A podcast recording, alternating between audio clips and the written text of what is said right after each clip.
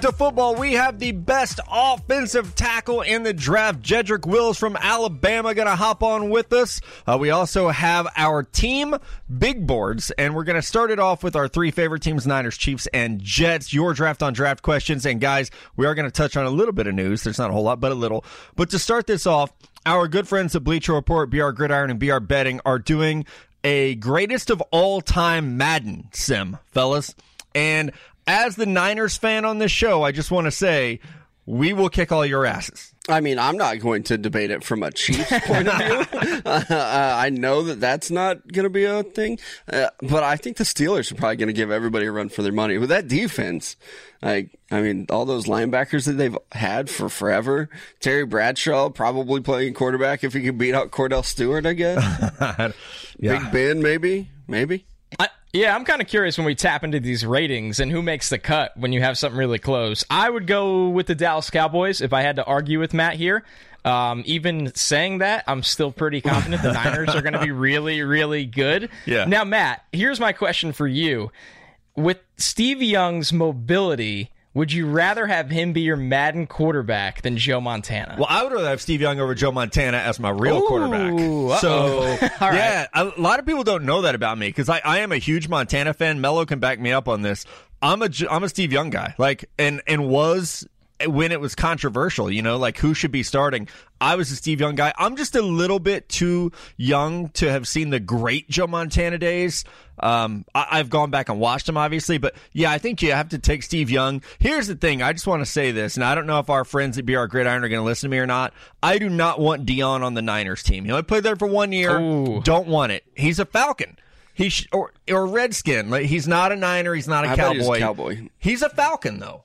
I, I think you're right, but I, I think they'll put him on the Cowboys team. just to mess with me. I think probably so, too. Yeah. Or are they going to do duplicates? That's what I was going to say. Like, yeah. how are you going to do that with so many players that were good but have played on multiple teams? I, I think you're going to have to put duplicates. Well, I am excited to see the rosters. This is going to come out uh, Friday, so as you're listening to this, you can hop on uh, Instagram, Twitter, and see what's going down. But it's the BR uh, Madden Goat Sim, greatest of all time sim, and uh, I don't know if we're actually taking real money bets on this, but if so, I'm I'm anxious to see that line on the 49ers because I they have to be the favorite. I think they're going to Yeah, be maybe- the favorite. Yeah. I'm still Maybe we can the get it going between us and the Stickies. Right. If they want to get involved, you know, maybe throw down some bets. I know they're going to be doing uh, some kind of lines when they do the Twitch stream. So if you need your betting fix and you haven't seen the draft bets yet, which this show will definitely get to at some point, that's another way to get involved and wait and you know flushing your money away. Exactly. Yeah, just giving us your money. All right. Uh, Adam Schefter uh, has been. A- Adam's the league guy. You know, he's always. You know, this is just the news, and I'm going to stay out of it. He actually pushed back against the NFL a little bit. ESPN's national insider. The the NFL is saying, hey, the draft is happening April 23rd. It will be a three day event, and you can like it or you can leave it. Schefter reported with Dianna Russini that many general managers are pushing back against this. They're saying the draft should not happen in late April. There's a million reasons why not. And but the league is saying no, we're doing it, and it's going to be awesome, and it's going to be virtual.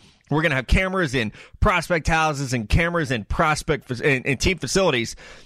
I guys, I think the draft should not happen April 23rd. And I know a lot of people are going to get mad at me and be like, "No, we need it. We need the draft to happen. We don't need it to happen yet. There's no rush to get this thing done. You're not going to have rookie camp. You're not going to have OTAs. There should not be a rush." I was telling Mello on the way in to record today. I was talking to uh, director of player personnel for a team, and he said, "Hey, man, how are we supposed to execute trades when you can't?" Like normally, eh, your owner, your head coach, your general manager, your whole scouting staff, they're sitting in a room and they execute the draft plan. If you, Connor, the Jets, you can't go to the team facility right now. Hey, you're shut down. Absolutely shut down. You Can't at all. It's- Yeah, but here, like in Kansas City, they do have a 30 day shutdown order right now in place. But what if the Chiefs could go in their team facility to execute their draft plan, and the Giants and Jets and Eagles can't? That's a competitive advantage to 100%. those teams that can all come together. And so I know I, I know a lot of people are going to get upset and say, "Hey." The draft needs to happen. We need this content. That content, May 15th, is not going to be any different than it is April 23rd, except for maybe there's more of a competitive balance. Mello, what do you think about this whole seven day draft idea that Schefter floated out there that would kind of give teams time to recoup and figure shit I out? I like the idea that Schefter's putting out there. I don't understand why the NFL isn't coming out and announcing more plans for the draft. Instead, they just keep saying everything's going to be the same, everything's fine, everything's normal. We don't know what the hell that looks like. As fans, as people that cover the draft, we don't know. We don't know if, you know, we're going to have cameras in each war room. We don't know how many people are going to be in the room. So I, I like what Schefter's doing and what he's kind of pitching here with a seven day draft. I don't know about seven days. But I do like the mixing it up and put it in on prime time, starting with round one, maybe start on like a Monday night or whatever you want to do with that. Make it prime time, and then everybody on Tuesday has something to talk about. All these radio guys, all these weird podcast guys who are probably in some weird brick wall basement, they have something to talk about the next day. Then we go, we do round two the next day, round three, and then maybe that day three draft we break it up. We can probably do that all in one day, but I like it. I think it gives teams extra time. Like you were talking about, it's going to be very difficult to execute trades. Usually you have a guy on the phone that's calling, but if you're only allowed six people 10 people in a room, the first guy going is probably the dude on the phone. Like you want your scouts, you want if your GM, that, you want your owner in there. So like who's making the cut? Yeah, I don't know. So what Schefter's doing, I, I think it's a good start of changing the draft. It's not going to look the same. There's no way it can be the same so why not toy with it? Why not give everybody something to tune into for five nights instead of two or three? Exactly. I think it opens the conversation for maybe we should experiment here. Something I had thrown out there on Twitter was, especially with this draft class, there's so much fantasy impact because of the wide receivers and running backs, where maybe you do night one is round one, as always, night two is round two, and then night three is rounds three and four. And then you could have rounds five and seven as the final day because yep. I think there's enough where that third night of rounds three and four, people would still be really, really into it. And then you have the classic last day, rounds five to seven. You know, the attention is definitely going to teeter off. Now, I am curious.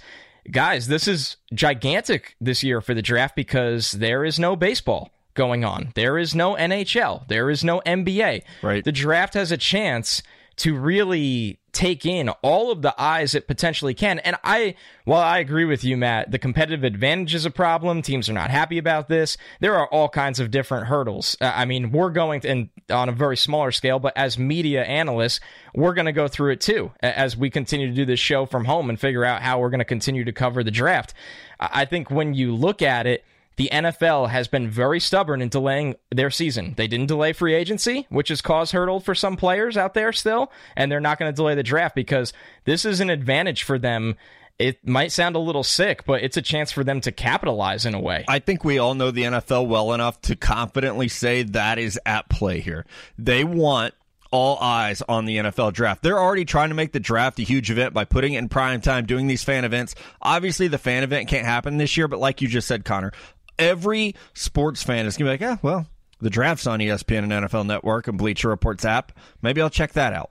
It is a huge opportunity from a growth perspective to get more eyes on it. And it is. It's like it's almost a you know a little morbid to talk about that, but I definitely think it is at play and it is it's uncharted territory of, of, how this is going to play out and how it will work for teams. We are sitting here less than a month from the start of the NFL draft, so we're waiting for information just like the rest of you guys are, and we'll keep you updated as soon as we get it. Last, a little bit of news before we get into the rest of the show, guys. Ed Werder reported Thursday afternoon that Dak Prescott and the Cowboys are once again negotiating. That's good news. And good news for Dak. Ed Werder from ESPN says that he is about to become the NFL's highest paid player. Cha-ching for Dak Prescott. And I think that's as should be. Uh, uh, we've talked about it a lot on the show before. If you're re-signing and you're a, a Pro Bowl level quarterback, you should reset the market. And quarterbacks should reset the market. I mean, I've even heard people say quarterbacks should have their own salary cap. These guys make all the money in the league. They make most of the money for the league. So that doesn't surprise me. And I think this is probably coming out of Dak Prescott's camp. Uh, I know Ed Werder is very tuned in there with what the Cowboys are doing, but he should be, at least for the time being, the highest paid player in the entire NFL. It just makes sense. Yeah, I think it's been quite evident that Dak, understandably, his camp is not going to take anything less. And as we always say on this show, guys, Pat Mahomes is going to blow that number out of the water yep, right after. Yep. So I think it's a waiting game right here where, you know, for Dak, I, you're a quarterback. You have the leverage. sit there and go, hey, I'm not taking 33 mil. You know, give me 35.5, give me 36, whatever it's going to be. And I don't know how you guys feel, but I think Mahomes will probably be the guy that gets to that 40 mark. Yeah, and I actually looked because I didn't know, and this is just based on cap hit, so not cash. Jared Goff's cap hit for 2020 is $36 million. His cap That's the hit? highest. That's his cap hit. 36 Not great. million. Yeah, how's that for Jared working out for you? Not well. not, not good. Not good. and the Cowboys have other obstacles. You know, we talked about it in the midweek show. Travis Frederick up around tires. I still feel like they did this. In Missouri, we have a saying bass backwards. I feel like they did this bass backwards this because they signed Jaylon Smith, great player, needed to do it. They signed Zeke Elliott, thought he should have been the last guy to get paid. They paid Amari Cooper $20 million a year. And now you're sitting here with your quarterback, who's a really good quarterback, being the last guy to get paid. And I think it will get done, obviously. But I don't think that's the right way to make Dak Prescott feel like a valued member of the Dallas Cowboys. Is by saying you're last. They're bringing in a lot of veterans too, like you know McCoy, and I, I can't think of the guys off the top of my head, but they're spending they're spending more money than I thought that they had this offseason. And they haven't signed Dak yet. I, I really did think that would be one of the things that happened. I wasn't surprised when Cooper re-signed, but I thought we'd hear Dak right after that. And like, okay, we're okay. We can go sign Amari Cooper. We have the plan ready for Dak, but they don't. So this thing could drag out for a while. It, is a little bizarre. Out of all the players, this is the one they drew the line in the sand the longest. I, I mean, you look at it and you go, I think we were all a little surprised when they got Jaylon Smith done. I think we were all a little surprised as well how much they caved to the Ezekiel Elliott contract. I mean, that's a that's a monster, monster running back deal. So I think it is a little strange. And I'm curious to know what the real number is that Dak's Camp is asking for, but that this one out of all of them took the longest. Yeah, it is. It will be. It'll be fun to see the number that gets reported and then the real number after the fact. But hopefully, Dak's is asking for all the guarantees that he can possibly get. Guys, let's take a break. When we come back, we're gonna have Jedrick Wills on the show, and then we are going to start our. Uh, I guess what are we calling this? A segment on team big boards, dream big boards, kind of for some of these teams because we're all uh, two of us are the end of the first round. But I didn't say it at the top of the show, but I want to make sure I say it in the first segment. Uh, please do your part. Stay home. Stay safe. I'm giving away Madden codes on Twitter to encourage it. Uh, they're they're giving some away as well. So if you don't get one from me, you can follow uh, Madden on Twitter. They're giving away a ton of stuff to try to encourage everybody stay home, stay safe, and continue to take care of each other. And we're going to do just that right here when we come back talking to Jedrick Wills. All right, y'all, we are back. I promise you the best offensive tackle in the 2020 draft class, Mr. Jedrick Wills Jr. from Alabama. Jed, welcome to the show, man. Thanks for making time for us. No, most definitely. I appreciate y'all for having me here. Yeah, now I want to ask you right off the top, dude, a question that has come up a lot while evaluating your tape. You played right tackle for Alabama. Alex Leatherwood played left tackle. Would you have played left tackle if Tua was right-handed? Um, I feel like there'd be more of a preference to, due to Coach Saban. Um, I just always been a natural right tackle, and then we had Alex Leatherwood, who's also a great player on the left side. So it just kind of worked out in each of our favors to be in the same position that we grew up playing. Yeah, and looking forward to the NFL, do you think that you're versatile enough you're going to play left tackle or right tackle? I do. Uh, that's something that I've been pricing on in this uh, pre-draft process, um, leading up to, to April. I'm just trying to feel comfortable in both, and then I also feel like with the right coaching and and the right pointers, I'll be able to do which which either one they need me to do. I think it's safe to say you played against the best of the best in the SEC title games. I mean, you name it. Jedrick, who was the toughest guy that you blocked throughout your college career? Right. Um. So I mean, I, I've run against a whole bunch of guys, even even last year being my sophomore year. Uh, but competition wise, man, uh, I say probably the best front was probably the Clemson front. Uh, th those who had multiple first round guys on there that we played against last season, the national championship. Uh, this past season, I'd probably say uh, Derrick Brown from from Auburn. He's just a, he's just a, a game record and something that you had to be aware of at, at all points on the field. Jedrick, you mentioned Clemson, and that, that D line was really good last year. Uh, what do you think of when you think of Clemson? Do you feel like they're a worthy competitor to Alabama being, you know, the, the top of the college football dynasty right now, or are they a little bit of a pretender? Right. Uh, no, I do. Um, and kudos to them for, for kind of knocking us out of our spot last year. Something that we fell short of that we that we let slip away. But they're definitely a team that people forget about just them not being in like a SEC conference. They get forgot about um, a lot of the times, but it's hard to go undefeated anywhere. And they they've proven themselves to be a, a, a national championship team, um, having some of those under their belt. And at the time being right now, they have a really good team coming back for next year. So I'm interested to see what they can do in the college football world. I mean, it's got to kind of piss you off, though, right? Because you said it, they knocked you off their spot. Alabama Right. dominated for forever. So tell us how you really feel. Who's your least favorite college football team out there? Oh, I probably have to go with Clemson. I give, give them, yeah, I, I definitely give them credit credit where it's due. Um, but they, they knocked us out of our spot, and something that probably pisses everybody off in the in Alabama country till this day. Um, outside of the the rival aspect, but they, they got a really good team, and um, it's a love hate relationship. Uh, I have friends that are on that team, but like when, when it's about to play them, you know, it's just kind of like, all right, now you're on my enemy side. Yep. With what's going on right now with the coronavirus, you know, pandemic, have you been able to train the same way, Jedrick, this last month or so? Um, I have been uh, to an extent. So I have I'm back home in Kentucky. Um, I have a special guy that I've been working with since high school, and um, it's a good thing that he has his own place that I can kind of get in work in when, when I need to, and um, within the within the legal rights, of course. How how difficult has that been? I mean, I know you know, like for quarterbacks, they they're having a hard time finding spots where they can go out and throw. But for an offensive lineman, where for some of you guys, maintaining weight can be a struggle. Whether that's keeping on weight or keeping your weight down, is that something that has been a little bit of a challenge where you know, like you actually don't know, you know, when rookie camp is going to be, when OTAs Right. are once you're drafted. Are you trying to keep that in the back of your mind? Yeah, most definitely. So something a lot of linemen um, have problems with. Like you said, there's different sides to it. There's people that are trying to lose weight or people that are trying to put on weight.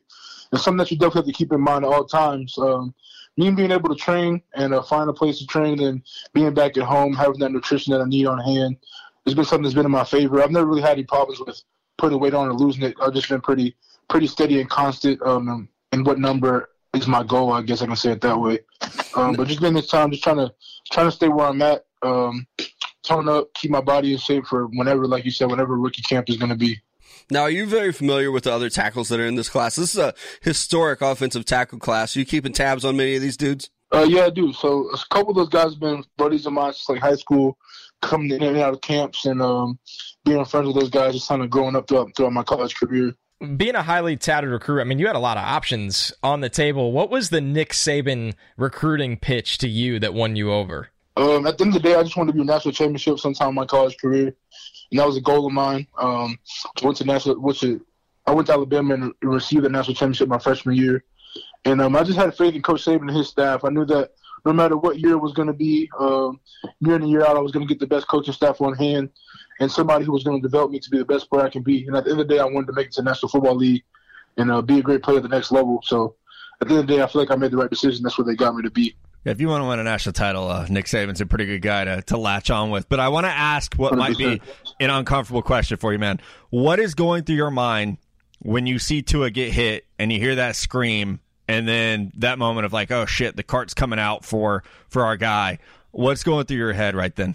Man, that was that was a, a horrible moment. Um, a very very horrible moment for everybody in Alabama country and Tua and his family, the whole entire team that I was that I was a part of.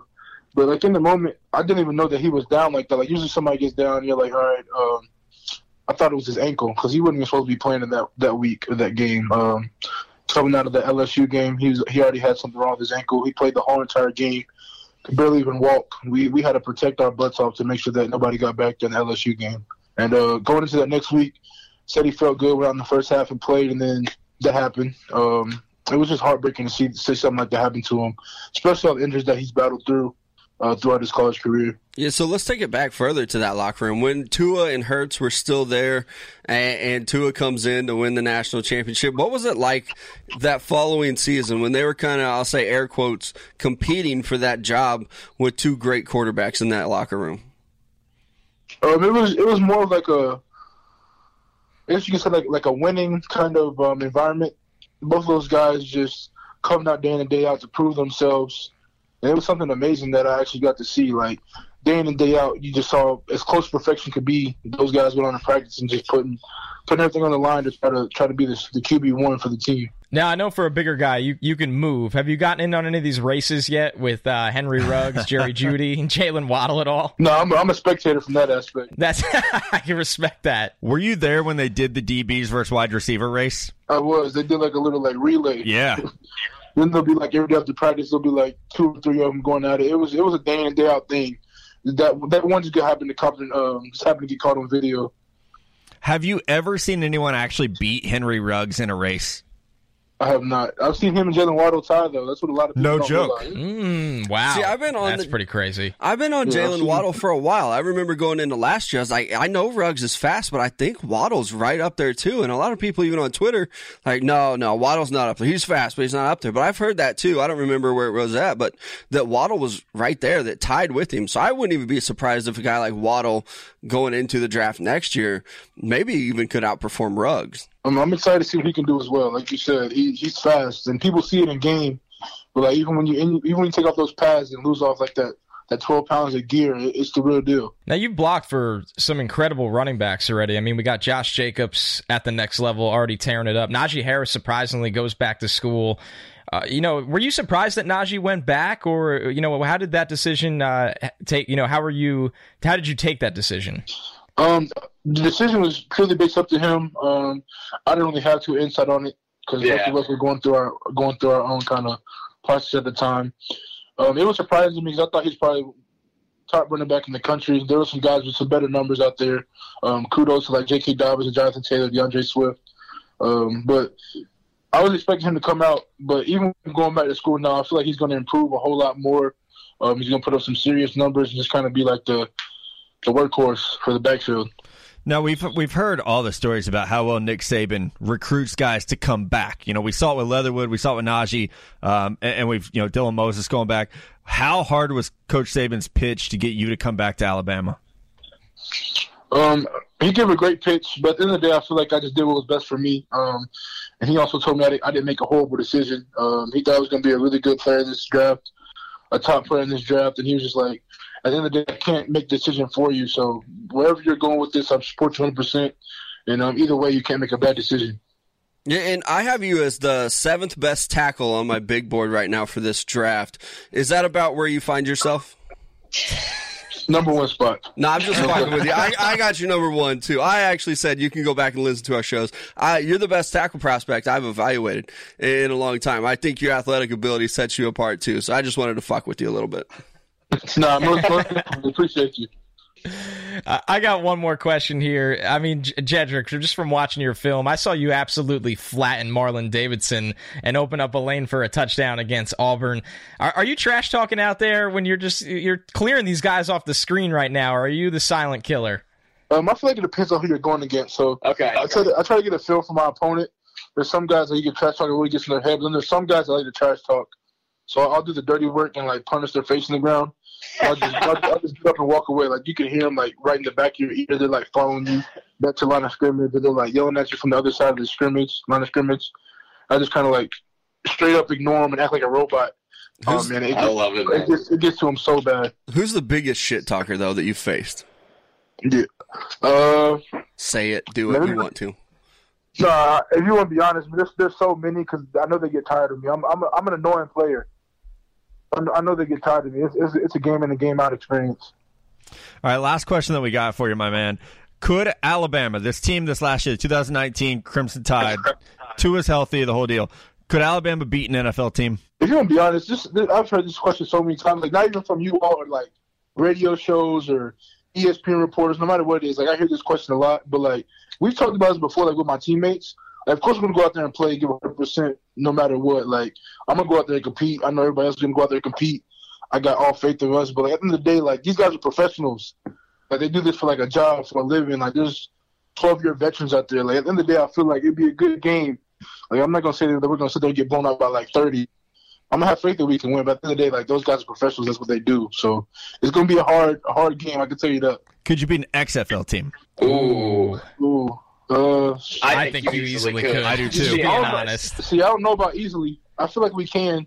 I, I'd, I'd give us, uh, I'd give us the upper hand. But man, at the end of the day, it's the same thing. Those guys are out there fighting for their lives, like trying to get on the NFL roster. Like people who also played in the NFL, um, got pushed away from something, and like now are trying to gain it back. Like those guys have been in the been in the heat and the fire before. So another another one I'm gonna have to like we're gonna have to go out there and work for it for sure. Man, it's gonna be it's gonna be fun watching you. Uh, once once you get drafted, we're rooting for you. Hopefully, uh, the world gets back to normal and you can get to a camp soon. And, and but we will be, man. We'll be rooting for you all along. So try to enjoy your draft process. It's gonna be a unique one. You're gonna be, you know, you and your draft uh, draft class. You're gonna be the only people who go through one like this. So thanks for your time, man. Uh, stay safe out there, and we'll be we'll be looking forward to seeing you play soon. Right, yes, sir. Thank you all for having me, and uh, you all be safe too. Thank Yeah, you, thanks, Jedrick. man. Thank you again to Alabama's Jedrick Wills for hopping on the show. But now it is time for our team big boards. And we are kicking this off with our favorite teams just to introduce you guys to the format and what we're doing here. But we will move on to other teams uh, as we get into next week. So we're starting with the Niners for me, Chiefs for Mello, Jets for Connor. And what we're doing basically is if we were general managers for these teams, what would our big board look like? Our top 10 players in this draft. So this is not the top 10 players who will be available at 31, 32, or 11 overall. This is how your board would actually look. So for the 49ers, the top player on my board would be Jeff Okudah. Putting him next to Richard Sherman at corner would be pretty damn exciting. I would, uh, please trade up somehow and make this happen. Actually, I would be game for this. Then I went number two, Jerry Jeudy.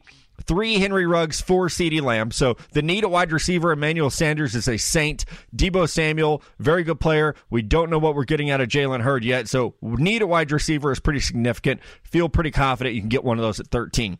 Number five on my board, CJ Henderson. Again, the need at corner, I don't think has been talked about enough. Richard Sherman's very good. Kill Witherspoon is not. They need another corner in there. Number six, Javon Kinlaw. My player comp for Javon Kinlaw is actually Arik Armstead, so a very easy, natural fit in this 49ers defense. Seven, Justin Jefferson, going back to that wide receiver spot. Eight, and a player, I actually think there's a good chance they draft this player. Cesar Ruiz, the interior offensive lineman from Michigan. Uh, the need is there with Weston Richburg getting hurt, likely going to miss most of this coming season. They already needed an upgrade at guard. Nine, Xavier McKinney, the do it all safety from Alabama. And then 10, a corner, AJ Terrell from Clemson. Yeah, and I think one name, obviously, that you left off was Chase Young, but they don't really need to fill that edge rusher, rusher spot. I mean, Dee Ford's still on the roster, I, I guess, you know, for now. I'm Are you not a Dee Ford surprised guy. by that? Yes, very, very. Yeah, when I, Yeah, I it's said like hit. all year, like I, they need to probably let him go. Uh, and it, it his, the way his contract was structured was basically a one year deal. So. I, I think I talked about it on the show before. DeForest Buckner is my was my favorite 49er. The fact that they basically chose to keep Dee Ford over him is something that has really pissed me off. I mean, they probably could have gotten a second for Dee Ford instead of a first for. Maybe. I mean, he played like 13% of the snaps. That's not an actual number, but it was low. Hey, I was glad to see him go. So let's Yeah, talk about my favorite team, uh, the Kansas City Chiefs. Let's get it out of the way here. And I'm looking at this. Uh, they're picking at number 32 overall. They're the Super Bowl champs. If you didn't know that. I think the number one guy on their board has to be Isaiah Simmons. When you look at everybody else, I love Jeff Okudah, I love Chase Young and what they can do, and they're going to be on my board as well. But Isaiah Simmons could really play very well in this defense, all over the field for them. He can fill some needs at linebacker. He could come in, play some safety for him, obviously. And I, I just think that if he's sitting there somehow, some way at number 32 overall, he would be the top guy on the Chiefs board. Number two for me, I'm going with Jeff Okudah one of the best corners that I've seen do it. I mean, what he's able to do physically with his hands, with his feet, everything.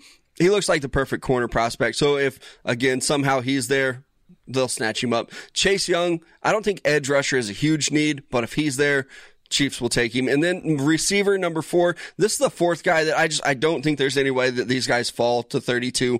But if Henry Ruggs is there, I think Andy Reid and these guys are just going to be drooling over him. They will find a partner for Sammy Watkins, probably move on from him. But I do think that Henry Ruggs is the one receiver that if somehow found himself at pick 32, the Chiefs would pick him up. So I'm going to stop you there because number one, this wouldn't be fair to have Tyreek Hill, Henry Ruggs, and Mecole Hardman on the same offense. I don't think the Chiefs drafting a receiver at 32 is crazy. See, I don't either, and that's why Henry Ruggs, I, I put him on here because I do think that if he, you know, got caught doing something stupid with the marijuana mask, mask, if you me yeah, tunsel it. yeah, I, I think the Chiefs would take him at 32 just because he's such a weapon. I we- we didn't really think he, they would take a receiver last year in the second round, and then guess what? Things happen. Take a receiver. Uh, number five for me, though, these are guys that I think could maybe fall to 32. And I'll start with CJ Henderson, who is my number two corner in this class. I really like him. I think they're going to see him go in the mid teens. I, I, think teams like the Falcons are probably going to snatch him up before he can fall that far, but I would like to see it. Number six, that need at linebacker is still pressing. I like Patrick Queen better than I like CJ Henderson, but they need a corner much more than a linebacker. But I, I would love to see Patrick Queen fall along with Kenneth Murray. The need at linebacker is huge. Two great linebackers here if they're there for some reason. And I think that one of these guys could realistically fall to 32 just because of the positional need and whatever, you know, the receivers that are going to be pushed up the board, they've got to push somebody down. And then the last three guys for me, I think are in play at 32 overall. I really like Jeff Gladney and what he can do at corner. I think he's a plug and play guy that can come in right away and help shut down a lot of these good receivers that are in the AFC West now, along with Kristian Fulton out of LSU. I know that he's had some injuries. He's had some question marks, but I think he's a damn good player and I'd be very happy to have him at 32. And last player on my list is Cesar Ruiz, the center out of Michigan. I really like his game. I think he's a great interior player. I, I think that he can get to that second level. He's going to make a difference on any offensive line and him playing at center and protecting Patrick Mahomes for the next five years would be something that every Chiefs fan could dream about. Uh, hard to disagree with any of those. All right, I'll kick it off here for the Jets. Number one, no surprise, Chase Young.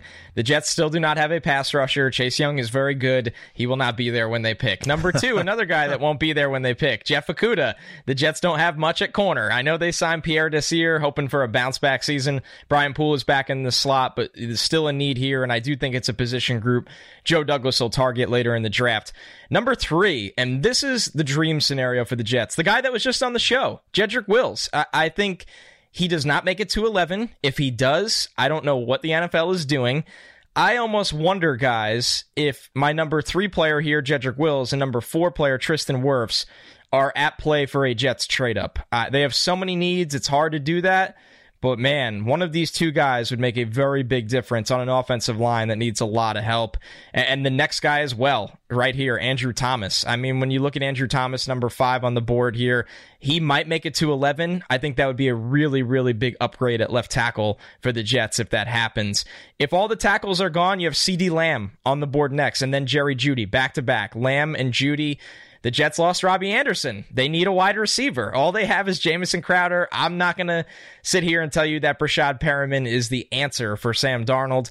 Maybe he gives you, you know, a little lightning in a bottle, but this is a team that needs a number one and a number two wide receiver right now. So if the tackles are gone, CeeDee Lamb, Jerry Jeudy, Henry Ruggs, all in a row here. And, and I go with Lamb for the Jets because he is a go up and win the football kind of target for Sam Darnold. I love Jerry Jeudy. I love Henry Ruggs, but Lamb's physicality, he has really, really good hands. The Jets pass game was miserable in the red zone last year. Another thing that Lamb would fix. He's an electric playmaker after the catch. He can do so many different things for this Jets offense where I understand they need to take a left tackle with the 11th overall pick, but if simply the talent is not there, Lamb should be the guy to boost this offense. And the last two players in this top 10 are two offensive tackles. I just have them in a different tier than the top three Mekhi Becton and Josh Jones. Uh, they're very big spectrum players, low fo- floors, high ceilings. Becton, especially, the giant, the nimble giant, good feet hasn't taken a lot of real pass sets. He just hasn't. I'm curious how he's going to handle counter moves at the next level. So it's interesting for me here, guys, as I made this board for the Jets. Will they reach at a tackle at 11 like Becton or Jones if the other three are gone, or will they take one of the top three wide receivers? Yeah, that is the hard part. I was uh, I have a seven round mock draft coming out next week, and I've started working on it. And I got to the Jets today and was like, I do wonder if everything they've done is just setting up to surprise us because they have added some offensive linemen. I don't think they've added many good ones, but they have added some. It's true. And it yes. does make you wonder if they could go for a wide receiver at 11 or if like you said if this is a team that will try to trade up and you know maybe mortgage the future a little bit to get a left tackle. In in our two teams something that has to be mentioned the chiefs have five picks the niners mm-hmm. have six. And that's what i was going to ask do you realistically think that the niners stay at 31 overall? Because nah. i i don't think the chiefs will stay at 32 I, I think that once these corners start coming off the board the chiefs are going to be a team that says well might as well move back a couple spots. Somebody can come up and get a jordan love at 30 32 overall for that five year. Last time they did that, they traded out and got Chris Jones. So there's even like a precedent. Not bad. Like, yeah, not a bad player. Uh, you Like know, a, a team like the Colts could move up and, and do Colts a deal pick at with them. 34. So you- yeah, you want to get that pick on But, yeah, Thursday night, get get- five years for a quarterback. That's actually a really good idea. Chris Ballard just worked in Kansas City. Yep. Knows Brett Veach pretty well. It's a good idea, Mello. You should make that happen. I know. Just uh, Chiefs should hire me. Or they should trade Chris Jones. Nah. Nah. Let's not go that far. Hey, no, thank you. Yeah, Connor, I this wasn't planned, but I do want to ask, what are the Jets doing? Um, sleeping. I mean, honestly, They're I'll tell you what I- what I think to it the is. full extent. my cons- my conspiracy theory here is truly that Joe Douglas has a feeling Woody Johnson is going to fire Adam Gase in one year. I ev- every contract they've done has an out after one year, except the only good player they signed, Connor McGovern. All the, I don't care what anyone says. The upside that Breshad Perriman finished strong, Desir was hurt last year. The one good player is Connor McGovern, and he's the only one that has real guaranteed money beyond one year. When Woody Johnson gets back from the UK, and it doesn't matter if Trump gets reelected or not, I'm pretty sure he's coming back after the four year mark. I could see him kicking little brother aside and saying, Your hire did not work out. Joe Douglas is on a six year deal. Adam Gase is on a four year deal.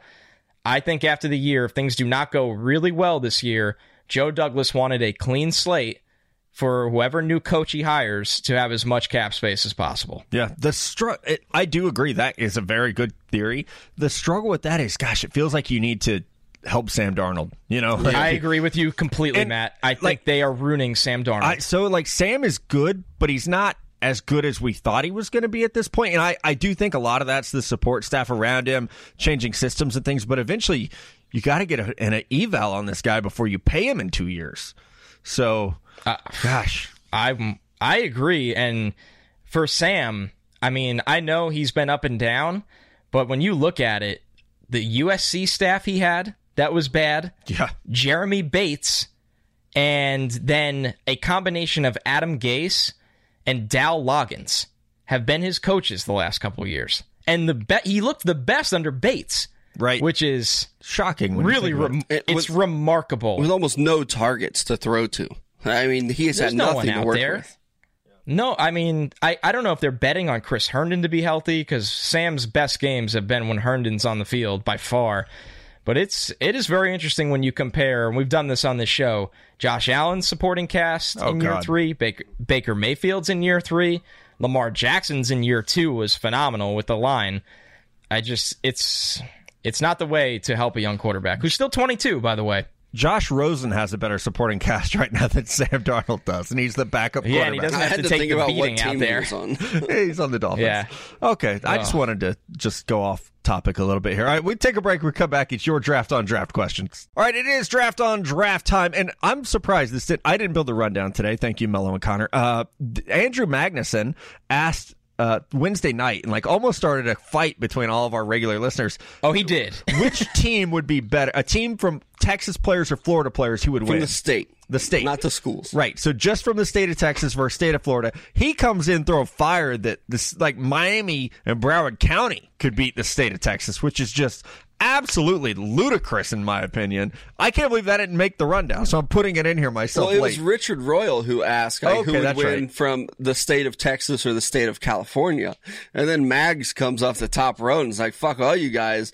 Miami alone could beat Texas. And I was like, no, like that's not. No. But I will agree with him. I do think that when you look at the roster that the state of Florida could build, there's just so much depth there. And talent, and somehow one of the Bosa brothers was born in like Miami, uh, the other one wasn't. But I mean, it's it's a list. I mean, Texas. Yeah, I, yeah, I was there to instigate. Yeah, you were. You were just like fanning the flames, and I'm like, Oh, I just said whatever came to my mind with no actual uh, real evidence. here's the thing: Florida would have no offensive line. They they would though. It, not like Texas. Yeah. I mean, not like Texas probably, but it's still good enough because you get both Pouncey brothers. You get your boy Ereck Flowers. Okay. Yeah. Exactly. I don't remember who the other two were, but they were good, good enough. Isn't Trent Williams from Texas and Jason Peters? And Lane Johnson. Okay. Yeah. And Russell Okung. Yeah. But Florida has the fastest quarterback we've seen since Michael Vick. and Tyreek So- Hill, And Antonio Wow. Brown. right? It's, but it's kind of nuts. so if you but if you're Texas, do you start Mahomes or Drew Brees? Oh, come on, you know. I'm just saying you Yeah, have yeah. options. no, there's that's not Yeah. even a debate. You got options there. Adrian Peterson at running back. I mean, is it right now or is it like in their prime? Uh, they said in their currently in the NFL, so I think it's right now. Okay. Yeah, yeah, it'd be fun. This is what we need. We need a, a BR Madden sim on this. Florida versus Texas. Yeah. I- I- Honestly. there we go. Maybe we should do this. Content creators. I say we could do it. The actual first question for the show, Grant Gonsolin. Why no interest in Jameis Winston? Is it all the character slash off field, or is it the 30 interceptions? So, Grant, I think it's both. I don't think it's one or the other. The 30 interceptions plus the other 21 that should have been picked off that weren't. On top of the fact that my man can't take an Uber to the team meeting, not great. So I, you definitely have to look at the whole player, everything on the field, off the field. So let me ask this question to you guys: What do you think scarier for teams, his off-field character concerns, or the 30 interceptions? Which is scaring them away more? I think it's the interceptions. I think so too. I think if he was really good, this wouldn't even be a conversation. Right. Yeah, if he were a shithead off the field and threw 10 interceptions, he's still in Tampa Bay. Oh, without a doubt. 100%. he's Ben Roethlisberger, you know, like if that's Yeah. how this goes. But I, I will say, I don't think the Bucs necessarily did him any favors by stringing this out and waiting for the Brady decision because I- I think it's come out. Maybe Peter King said that their hierarchy was Brady, Teddy, Jameis, and so like they waited for you know Plan A, Plan B. By the time Brady decided to sign with them, all the other jobs were gone. And a lot of the backup jobs were gone. So now Jameis is going to be in a situation where, you know, he almost has to go. Like we've said, Pittsburgh makes sense for him. I don't know if they're going to do it. But right now he's competing with Cam Newton for jobs. You're going to take Cam Newton over Jameis Winston. I would think so. I mean, even with the injury concerns, as a guy that I went in my locker room, uh, I'm I don't remember what which series it was. It seems like I've watched all of them, but watching him work with the young quarterbacks, he did a pretty damn good job. All or nothing. Yeah. I don't trust Jameis Winston working with, you know, a young, unproven quarterback. And I think he's going to rub a veteran the wrong way. I think he's going to come in and, you know, vocally say that he's competing for a job. And I, I just don't think that's going to fit into a lot of ro- locker rooms. I think it, it might be a while before we see Jameis sign uh, with some team. That's what it feels like. I've had this conversation on on quite a few radio shows over the last week of Jameis and Cam. Why are they not signed? And I think that well, there, there's different reasons. Cam was released very late, and teams made quarterback plans already. And let's be real, guys. If you say you're the Bills, right? This is, I feel like, a very worthy example. You have Josh Allen there, and you go, you know what? We're going to sign Cam, and we're going to come out right away and say Cam is the backup quarterback on this team. Every time Josh Allen turns the ball over, there are people that are yelling for Cam. Mm-hmm. And it's it's very hard for Cam Newton to be a backup because he's he's been an MVP where people are going to scream for him to come in every time something goes wrong. That's why I feel like the Chargers are a good fit for him. And I think with Cam, the I injury, agree. like the injury is hurting Cam because he can't, he can't go take a physical right now, you know? And so it's, I think, same with Jadeveon Clowney. Like, why are these deals not getting done? And And Tony Jefferson, right, yeah, Tony's not even cleared till May. You know, he can't sign anywhere right now. Damarious Randall hasn't signed yet. You know, there's a lot of guys who've been banged up that are good players that uh, are being hurt by the fact that they can't go anywhere and, and get this done. And I actually think that Seattle. Like Seattle is like the, obviously set with Russell Wilson at quarterback, but if I'm Cam Newton or Jameis Winston, I'm trying to go to Seattle and like rehab my image, rehab my game. Go. Some, Russell Wilson does not have a backup quarterback. Geno Smith was a free agent. There is literally there is not a quarterback on roster for the Seahawks other than Russell Wilson. I'd be trying to get my agent on the phone with John Schneider right now, saying, "Hey, I'll be the backup for a year. Uh, hopefully, you know it can be a situation where." You can prove yourself as a good teammate and get a chance in 2021. I mean, if you have to work with a coach in the NFL, Pete Carroll's got to be pretty high on that list too. yeah, I think so. And just a system that it has really benefited. Obviously, I mean, I'm not. No way am I calling Russ a system quarterback, but I think that once again they have a system there that guys feel, you know, certain players can feel very comfortable in. Yeah, absolutely. All right, second question from Ponce Caliph. Do you think players like Caliph, Le- he told Caliph. me. He Oh, DM'd Caliph. me. Thank We've you. been. Yep. Yep, Caliph. I know it's tricky. It's spelled like California, so it's confusing. It is. Uh, okay, maybe change that to a K. Do you think players like Laviska, Shenault, and others could get pushed down the board more than usual due to injury concerns because lack of ability on teams' behalf to evaluate players' health? Absolutely. Um, I, I think just like I said earlier in the show, doing a mock draft, there are a lot of guys where it's like, oh man, I like him, but injury is going to push him down. Like Bryce Hall, you know, missed so much time this year with uh, two broken bones in his leg. Haven't seen him do a damn thing in the pre-draft process. He can't, I mean, he can't do anything. You know, it, it's it's going to hurt Shenault. It's going to hurt Bryce Hall. Um, I, I think it could hurt Grant Delpit you know, with the ankle injury and then the fact that he didn't do anything in the combine. So I do believe there are a lot of players that are like household names that y'all recognize that are probably going to get hurt or at least drop in this process because they're unable to work out. Yeah, definitely. And I think Shenault is the biggest name that is going to be affected too with this core injury. I think usually teams would just bring him in do a quick physical and be like, oh, this is nothing. He'll be fine by the time season comes around. Nothing to worry about. They're just not able to do that right now. And I mean, he was a first round talent receiver, comes out, runs a, a pretty slow 40, gets injured at the combine. I haven't seen him in round one. I'm not putting him there anymore. I mean, looking at round two could be in question now because of an injury for Laviska Shenault. I know. I've been looking at this wide receiver class, guys, and I'm sitting there and going, who's going to be like I, I think our show was lower on him as a whole, but a lot of people thought Hakeem Butler would be a top two round pick last year. And he was sitting there in round four last year. Yep. And you look at this wide receiver class and you go, who is the consensus gonna overrate? And I'm I'm trying to get a pulse on that because you know there's just so many wide receivers that somebody's got to fall. And Shenault might be the guy because of the injuries. I still really like him.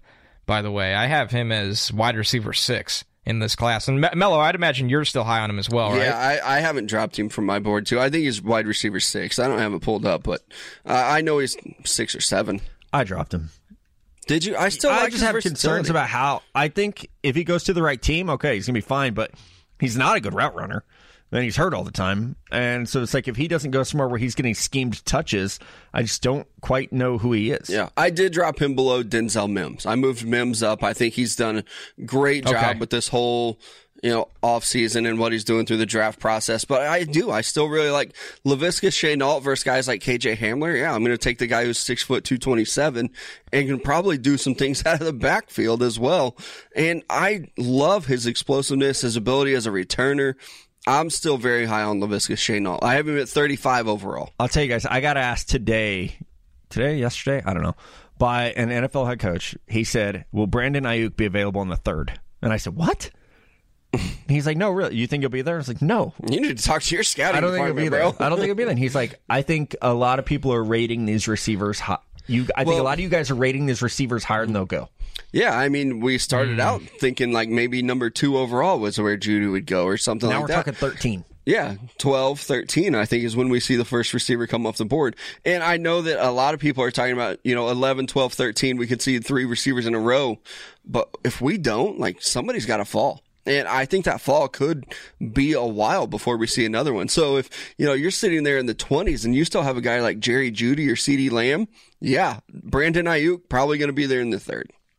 I'll tell you the one that I think this would shock Twitter, but I think out of all these guys might fall to the third round and open some eyes. I think it would be Jalen Reagor. I agree. Yeah. Uh, yeah small I, I, body, drops. did not run well, and a lot of drops. Bingo. Twitter, draft Twitter loves him. I don't know that a lot of NFL teams will. Uh, it's it seems like you know draft Twitter guys want to find that diamond in the rough, and I I don't think Jalen Reagor's it. I, I have him pretty I, low. I take Hamler over him. Same. Yep. Me too. That's how my rankings are. I have Hamler, Mims, Aiyuk, all above Reagor. Um, yeah, small guys who have been a little banged up, and and I say small. I know he weighed in at 206. There's no way he plays at that. No, he shouldn't uh, have come in at no way oh uh, that he plays at that. So I, I think Reagor's the guy where I'm just not as high on him as a lot of other people, um, uh, other than you know the prospect that we don't talk about on the show anymore. All right, next question from Damn oh, God. Supa. I'm watching Belichick and Saban on HBO. Congrats to, on their Emmy nomination, by the way. And Saban said only two NFL coaches ask him directly about prospects. Why is that? Um, I think maybe this is just Saban, like only two coaches do. I bet a lot of GMs do. You yeah, know, I bet I can guarantee you that Ozzie Newsome was asking Nick Saban about players. Oh, you, definitely. old Nicky boy, he's not the most personable guy. I, I think a lot Exactly. of even NFL coaches that are probably new to this probably aren't knocking on Nick Saban's door or have his phone number to just be like, "Hey, Nick." Tell me about Jedrick Wills.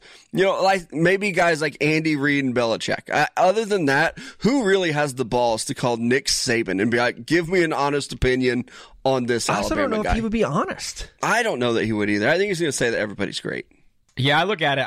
I from what I could tell, I mean, the scouts I talk to just ask other people on the staff. Right. They don't go directly to Nick. I I feel like there's no need to. I know ahead, who Matt. I talk to on that staff, and it is not Nick Saban. I'm not to that level. Um, but I've always felt like I got good information on Alabama players. And I, why ask the king when you can ask the rook, you know, and get the same information? And Nick Saban Whoa. is such a CEO of that program. that Exactly. he honestly might not know a lot about what's going on with guys like, yeah, who's the big pass rusher that they Terrell have? Lewis. Terrell Lewis. He might not know about the injury history. I'm sure that he sends Terrell Lewis to a medical staff and they take care of it and they tell him if he can play or not. And that's probably the extent that Nick Saban knows about the injury. So why even waste the phone call of saying, "Hey, Nick Saban, tell me about Lewis"? He probably just doesn't know. He's such a CEO, and it's working for him. I don't want to have that come off as a knock. Obviously, No, it's fine. Alabama is a great program, and he's built it up from almost nothing. I mean, people go to the position coach ten out of ten times. Yeah, or strength and conditioning. That's usually That- my that's gateway big to a one. program is, you know, because they'll tell you everything you want to know about how hard a guy works, how his teammates, who his best friend is. That's so they could help you if there was like character concerns. About Oh, without a player. doubt. But also like how hard a guy works, you know. And I can I can watch a player, and you know, my job is to watch a player and say, hey, he's good at this position trait, he's bad at this position trait. I don't I don't you know position coach like okay, well is he coachable? Is he smart? Like that's stuff that I really want to know. Last question from Mike Hubbard. Curious where you guys have Jonah William Williams stacked up against the current class. So I actually just went and looked at this. I would have Jonah Williams in this year's class as my number uh, three offensive tackle. He would be behind Jedrick Wills and almost tied with Tristan Wirfs. He would technically slot in right behind him. And I would put him uh, right above that slot. I would have Jedrick Wills, who obviously is not lineman number seven on my board. I really like him.